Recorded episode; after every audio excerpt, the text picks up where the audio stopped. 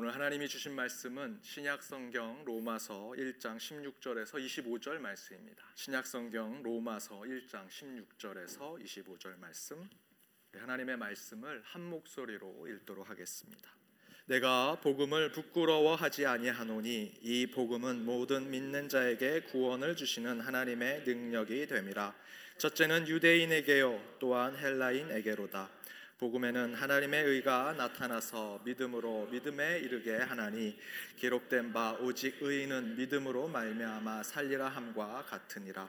하나님의 진노가 불의로 진리를 막는 사람들의 모든 경건치 않음과 불의에 대하여 하늘로 쫓아 나타나니 이는 하나님을 알만한 것이 저희 속에 보임이라. 하나님께서 이를 저희에게 보이셨느니라 창세로부터 그의 보이지 아니하는 것들 곧 그의 영원하신 능력과 신성이 그 만드신 만물에 분명히 보여 알게 되나니 그러므로 저희가 핑계치 못할지니라. 하나님을 알되 하나님으로 영화롭게도 아니하며 감사치도 아니하고 오직 그 생각이 허망하여지며 미련한 마음이 어두워졌나니 스스로 지혜 있다 하나 우준하게 되어 썩어지지 아니하는 하나님의 영광을 썩어질 사람과 금수와 버러지 형상의 우상으로 바뀌었느니라. 그러므로 하나님께서 저희를 마음의 정욕대로 더러움에 내어 버려 두사 저희 몸을 서로 욕되게 하셨으니 이는 저희가 하나님의 진리를 거짓 것으로 바꾸어 피조물을 조물주보다 더 경배하고 섬김이라. 주는 곧 영원히 찬송할 이시로다. 아멘. 아멘 16세기 프란시스 아이레스라는 종교 개혁자는 만일 세례를 받았다면 목사 안수를 받았던 받지 않았던 우리 모두는 하나님 앞에 사역자입니다. 우리는 동역자입니다라고 이야기했습니다. 어제 저희 교회에서 바자회를 했습니다. 건축 기금을 위한 바자회를 했는데 아, 정말 많은 일들이 있어서 제가 도와드리고 싶었는데 토요일이라 설교 준비하느냐고 도와드릴 수가 없었습니다. 거짓말 아니고요. 정말 제가 설교 준비가 딱 끝나니까 바자회가 끝났습니다. 마음은 정말 도와드리고 싶었는데 속으로 이렇게 기도했습니다. 바로 이렇게 담 하나로 막 열심히 하시는 그 소리가 들리는데 하나님 저도 이렇게 좀 같이 봉사할 수 있는 기회를 허락해 주십시오라고 속으로 기도하니까 하나님께서 이런 마음을 주셨습니다. 성도들은 바자회로 사역하고 주의를 준비하는 것이고 너는 설교 준비하는 것으로 예배를 준비하고 사역하는 것이다. 그럼에도 불구하고 많이 죄송했습니다. 여러분 우리 모두는 하나님 앞에 동일한 똑같은 사역자입니다. 동역자입니다. 누가 위에 있고 아래 있지 않습니다. 하나님 아래 우리는 다 하나 된 자녀요 같은 동역자임을 깨달아야 할 것입니다. 함께 기쁨을 나누고 행복을 나누는 우리 신앙의 공동체 안에 우리가 하나가 되기를 바랍니다. 우리 옆에 있는 분들과 이렇게 인사 나누길 원합니다. 우리는 기쁨의 동역자입니다. 우리는 기쁨의 동역자입니다.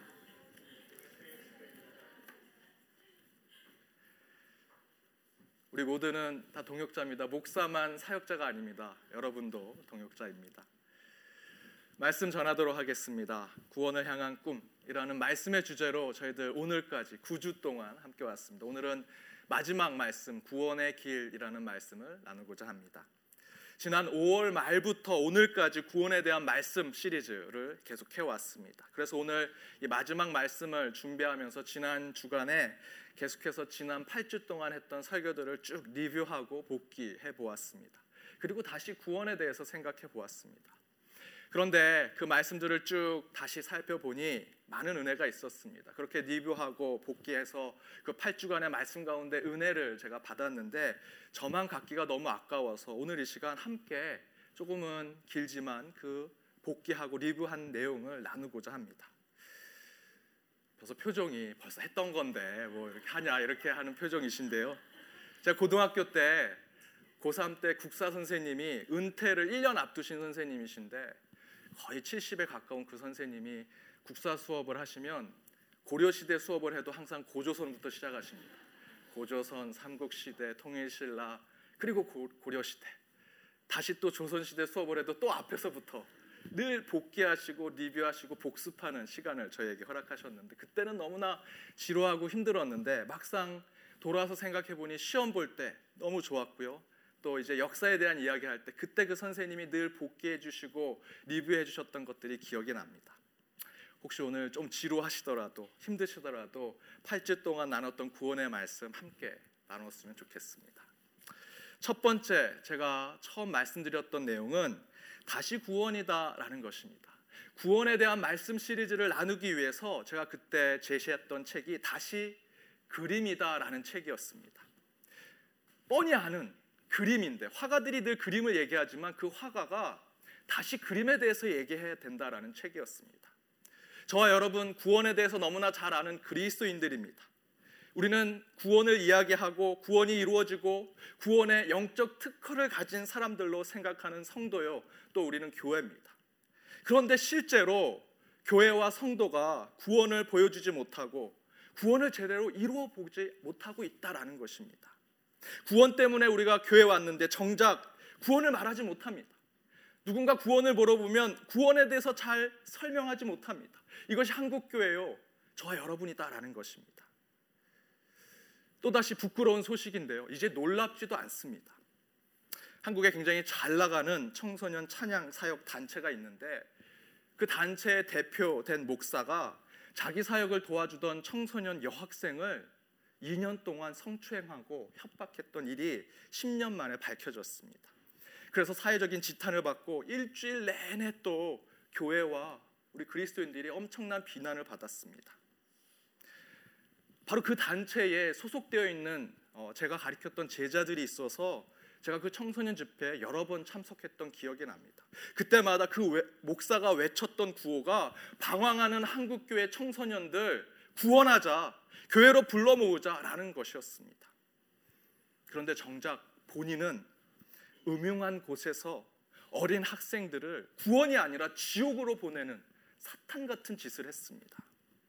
구원을 보여줘야 하는데 도리어 지옥을 보여준 것입니다. 분노가 느껴집니다. 다시 구원을 제대로 얘기하지 않으면 교회는 구원의 티켓을 파는 종교 상점이 될 것입니다. 저와 여러분은 구원을 파는 종교 장사치가 될 것입니다. 정말 피를 토하는 마음으로 다시 구원을 얘기하지 않는다면 그 깨달은 구원의 삶을 우리의 삶에 드러내지 않는다면 더 이상 교회는 희망이 없습니다. 교회는 구원의 문, 구원의 방주가 될 수 없을 것입니다. 그래서 다시 구원이다라는 말씀으로 구원의 말씀을 오랜간 나누고자 처음 말씀으로 다시 구원이다 말씀을 나눈 것입니다. 그때 제가 성경의 기초한 구원관에 대해서 설명하기 위해서 요한계시록 21장 5절에서 8절 말씀을 함께 나눴습니다. 그 말씀 가운데 첫 번째 구원은 만물을 새롭게 하는 것이라고 말씀드렸습니다. 여러분 한 개인만 구원받는 것이 끝이 아니라 만물이 새롭게 되는 것이 구원이다라는 것입니다. 그런데 지금 우리 교회에서 우리 성도들은 어떻게 생각하고 있습니까? 나만 구원받는 것, 우리만 구원받는 것을 생각합니다. 하나 더 나아가서 인간만 구원받는다 생각합니다. 그러나 성경은 만물이 새롭게 되는 것이 구원이라고 설명합니다.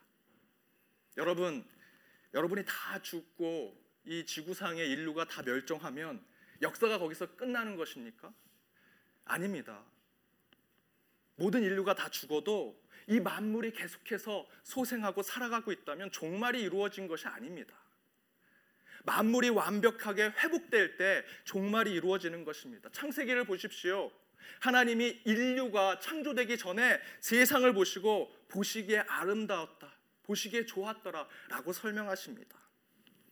나 하나가 구원받는 것. 우리만 구원받는 것, 인간만 구원받는 것이 구원이 아니다라는 것입니다. 만물이 새롭게 될 때 온전한 구원이 이루어진다라는 것입니다. 두 번째는 목마른 자, 애통한 자, 가난한 자, 죄인임을 내가 인정할 때 하나님이 구원을 선물로 주신다라는 것입니다. 구원은 율법으로 돈으로 공로와 수고와 노력으로 이루어지는 것이 아닙니다. 하나님이 거저 주시는 은혜로 구원을 받는 것임을 깨달아야 한다라는 것입니다. 세 번째 마지막은 도저히 그럴 수 없는 자들에게 도저히 구원받을 수 없는 우리에게 하나님의 자녀가 되는 권세를 주시는 것으로 구원을 이루신다라는 것입니다.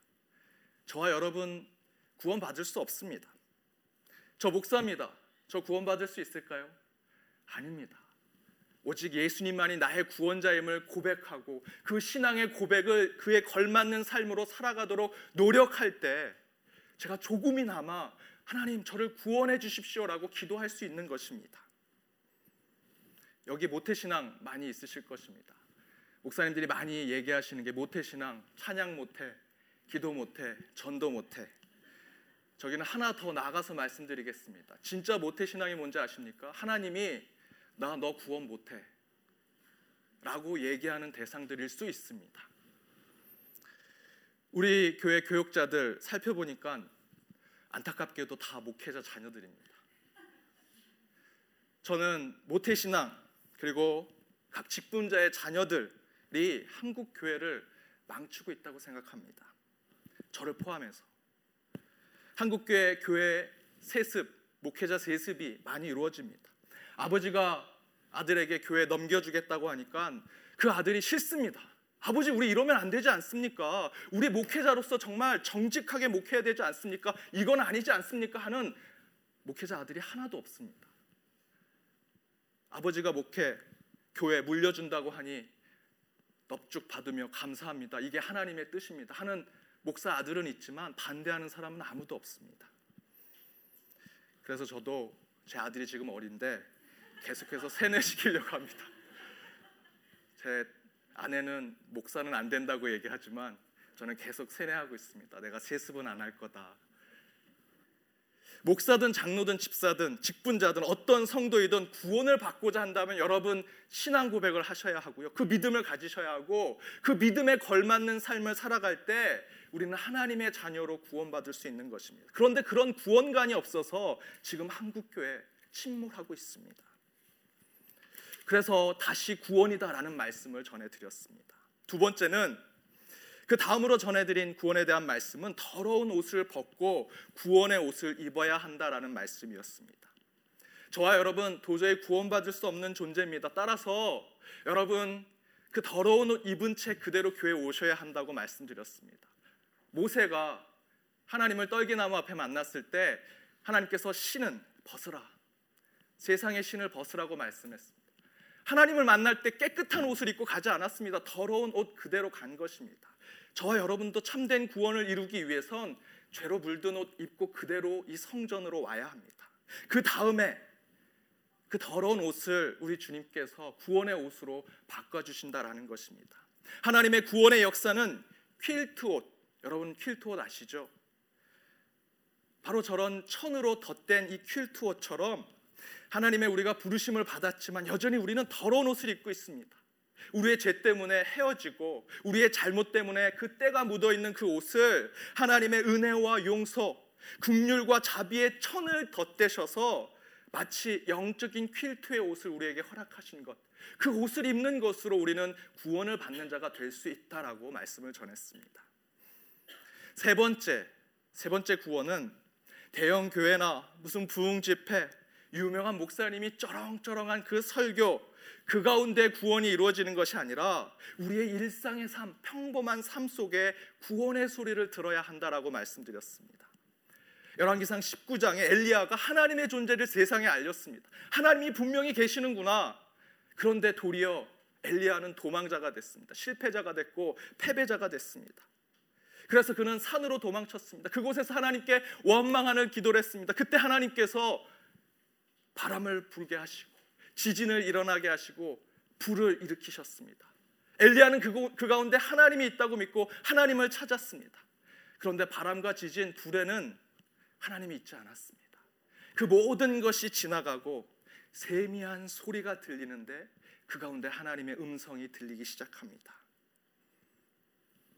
세미한 것, 작은 것, 약한 것, 여린 것을 통해 구원의 시작됨을 알리는 하나님의 말씀이었습니다.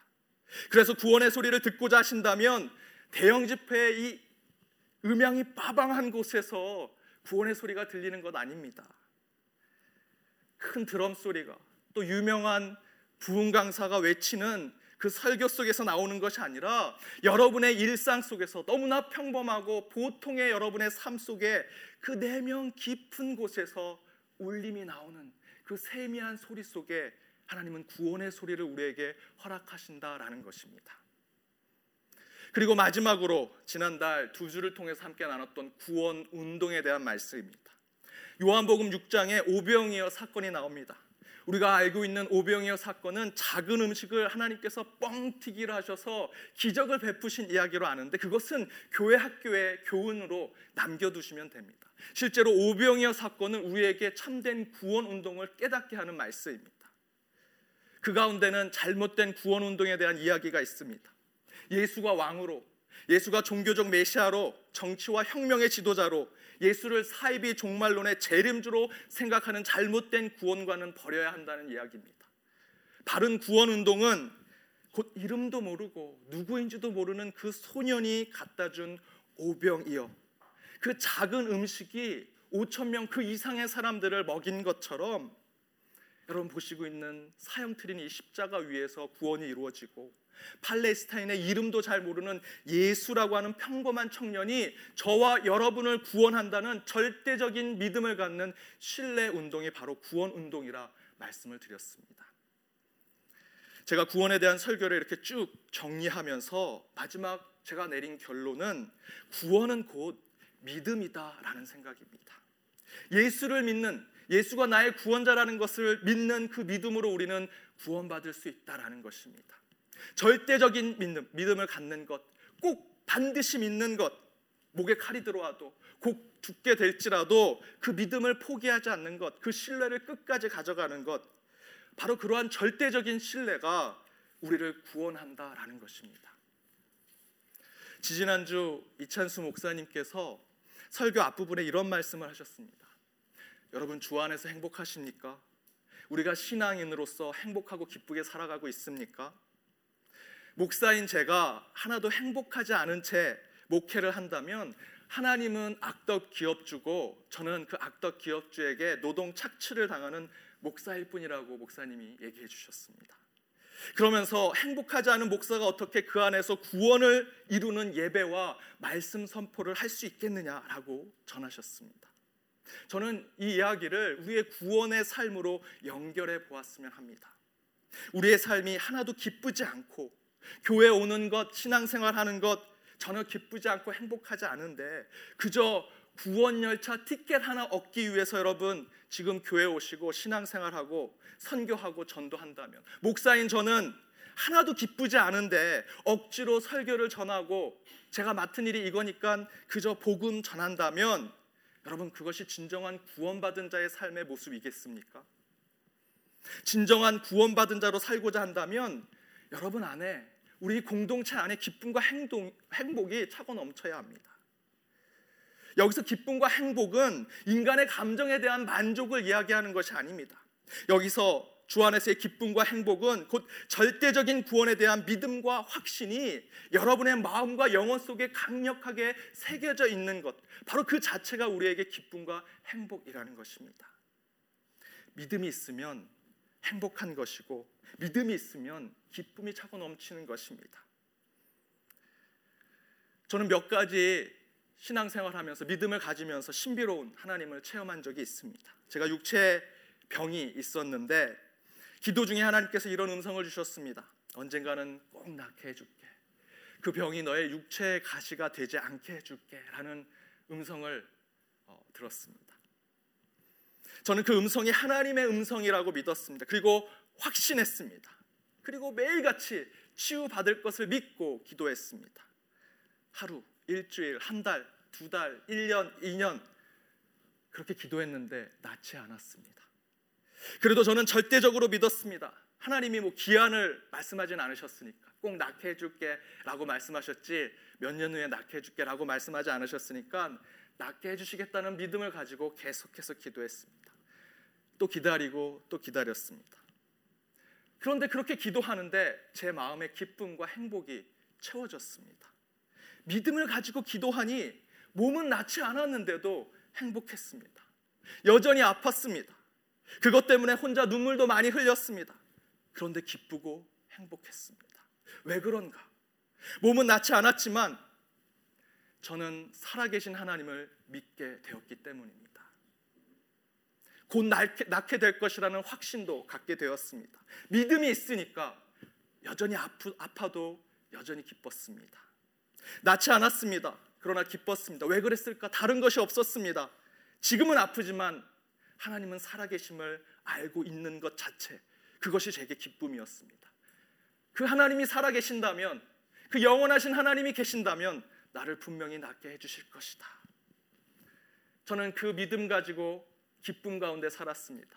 그리고 낳게 될 것이란 소망을 품고 살았습니다. 그 하나님의 사랑을 늘 느끼며 살게 되었습니다. 하나님은 영원히 살아계신 분이십니다. 그분이 계신 것을 믿는 것으로 우리는 기쁨을 얻게 되는 것입니다.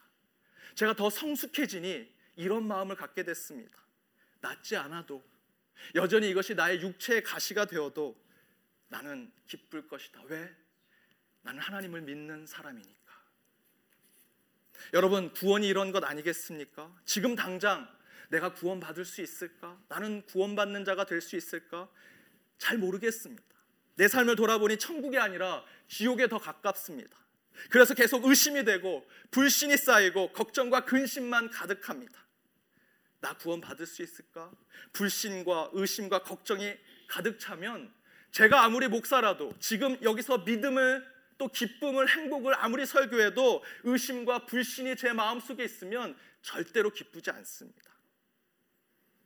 의심과 불신 떨쳐버리고 하나님을 믿어야만 우리는 행복하게 될 수 있고 기쁨을 얻을 수 있습니다. 믿음은 구원을 이루게 하는 것입니다. 다시 표현한다면 믿음만이 우리를 구원으로 이끌 것입니다. 다른 건 여러분 많이 가지고 있습니다. 손에 쥐고 있는 것 많이 갖고 계시죠. 머릿속에 많이 들어 있습니다. 그러나 그것이 여러분을 구원의 길로 인도하지 못할 것입니다. 왜? 많이 가지고 있으면 더 많이 의심하고 더 많이 불신하고 더 많이 걱정하게 될 것이기 때문입니다. 그러면 절대로 하나님을 믿을 수 없습니다. 어느 경찰이 살인 사건 현장을 다녀온 후에 이상한 소문을 듣습니다. 그 마을에 한 외지인이 들어왔는데 그 외지인 때문에 이 살인 현장이 살인 사건이 일어났다라는 것입니다. 그 후로부터 그 외지인을 사람들이 이상하게 보기 시작합니다. 정상적인 사람으로 보지 않습니다. 범죄자처럼 느낍니다. 어떤 사람은 소문으로 그 사람이 살인범이었다고 얘기합니다. 그래서 사람들이 이젠 그 사람을 살인자로 보기 시작합니다. 또 다른 사람은 그 외지인이 사람이 아니라고 얘기하고 사단이거나 마귀라고 얘기합니다. 그랬더니 사람들이 그 사람을 볼 때 눈이 빨개지고 손톱이 자라고 머리에 뿔이 나고 꼬리가 달린 마귀로 사단으로 보기 시작합니다.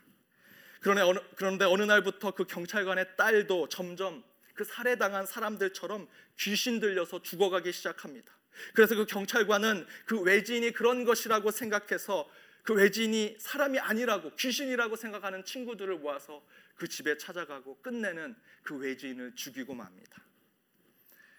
하지만 어느 것 하나도 그 외지인이 살인자라는 그가 범인이라는 증거는 하나도 없습니다. 모두 소문이고 의심이고 걱정과 근심에서 나온 이야기였습니다. 그 의심과 근심이 쌓이고 쌓이더니 마지막에는 정작 의심하고 불신을 가지고 있던 사람들이 살인을 저질렀습니다. 이 이야기는 최근 한국에 나온 곡성이라는 영화의 짧은 스토리를 제가 전해드린 것입니다. 저는 바로 이 영화에서 우리 인간의 초라하고 무기력한 인간의 모습을 봅니다. 확신과 진리, 중심과 참됨을 알지 못하는데 우리 인간은 의심과 소문, 걱정과 근거 없는 생각에 사로잡혀 살고 있습니다. 어느 것 하나 진짜와 진리가 없는데도 우리 인간은 의심에 의심이 쌓여서 죄를 범하고 악을 행하고 끝내는 살인과 저주를 범하는 그런 인간의 모습을 보여주고 있습니다. 그것이 저와 여러분과 같은 인간의 모습입니다. 여기서 우리가 유일하게 붙들어야 하는 것은 확신과 믿음입니다. 다른 것 없습니다. 진리를 근거해서 우리가 반드시 믿어야 할 것을 믿어야 합니다. 믿고 그 믿음대로 행동해야만 우리는 거짓과 소문, 의심에 휩쓸리지 않을 것입니다. 바로 그것이 우리 그리스도인의 구원의 삶입니다. 오늘 본문을 한번 보십시오. 본문 19절에서 25절. 하나님이 이 땅에 하나님 여기서 하나님은 이 땅의 진리, 빛, 근원, 참됨을 이야기하는 것입니다. 그 진리가 계속해서 우리 속에 보여주셨다. 그것을 우리에게 보여주셨다라고 증거합니다. 19절에 하나님께서 이를 저희에게 보이셨다라고 표현합니다. 그리고 20절에는 바로 하나님 진리이시고 빛이시고 생명이시고 우리에겐 온전함이신 그분이 만물에 분명히 보게 알게 하셨는데 그런데 하나님과 진리의 참됨이 무엇인지 알면서도 우리 인간이 어떻게 했느냐? 우리, 우리 21절을 함께 읽어보도록 하겠습니다. 함께 읽겠습니다. 하나님으로 영화롭게도 아니하며 감사치도 아니하고 오히려 그 생각이 허망하여지며 미련한 마음이 어두워졌나니 스스로 지혜 있다 하나 우준하게 되어 썩어질 사람과 금수와 버려지의 형상의 우상으로 바뀌었느니라. 다시 읽어드리겠습니다. 하나님으로 영화롭게도 아니하며 감사치도 아니하고 오히려 그 생각이 허망하여지며 미련한 마음이 어두워졌나니 스스로 지혜타니 우준하게 되어서 썩어질 사람과 금수와 버려지의 형상의 우상으로 다 바뀌었다는 것입니다. 하나님이 이미 우리에게 참된과 진리를 알게 해주셨는데 우리는 그것을 바로 받지 아니하고 진리에 서지 아니하고 참됨에 서지 아니하고 그것을 우상으로 바꿨다. 썩어질 사람과 금수와 버려지의 형상으로 바꿔서 보고 있다는 것입니다. 이것을 요약한 말씀이 25절 말씀입니다. 우리 25절 함께 읽어보도록 하겠습니다. 함께 읽겠습니다. 이는 저희가 하나님의 진리를 거짓 것으로 바꾸어 피조물을 조물주보다 더 경배하고 섬긴다. 진리를 거짓 것으로 바꾸어 피조물을 하나님이 창조한 이 땅에 있는 것을 하나님보다 더 경배하고 있다라고 바울이 지적하고 있습니다.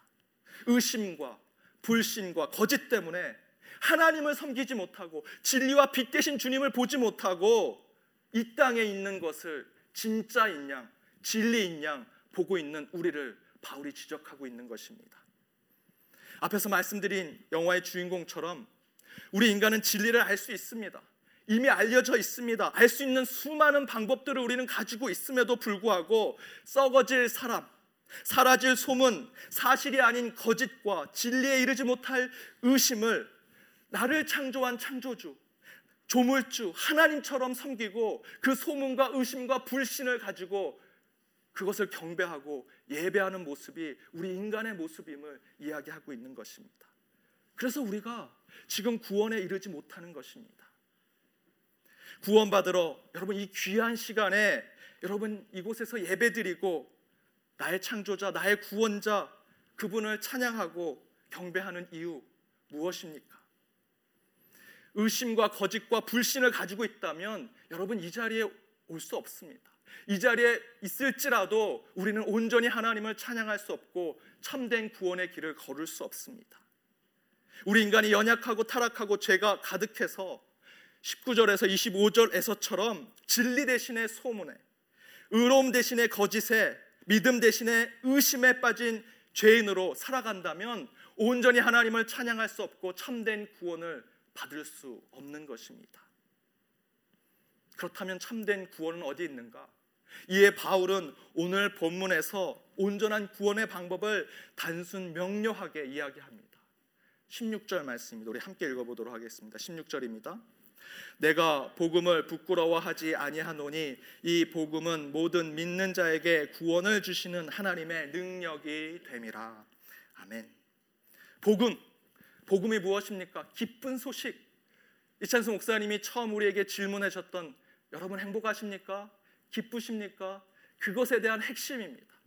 그 기쁜 소식은 그것을 믿는 곧 예수님이 나의 구원자요 하나님이 나의 창조자라는 것을 믿는 자들에게 구원을 주시는 하나님의 능력이라고 바울이 이야기합니다. 우리 인생이 기쁘게 되는 것은 다른 것 없습니다. 믿어야 한다라는 것입니다.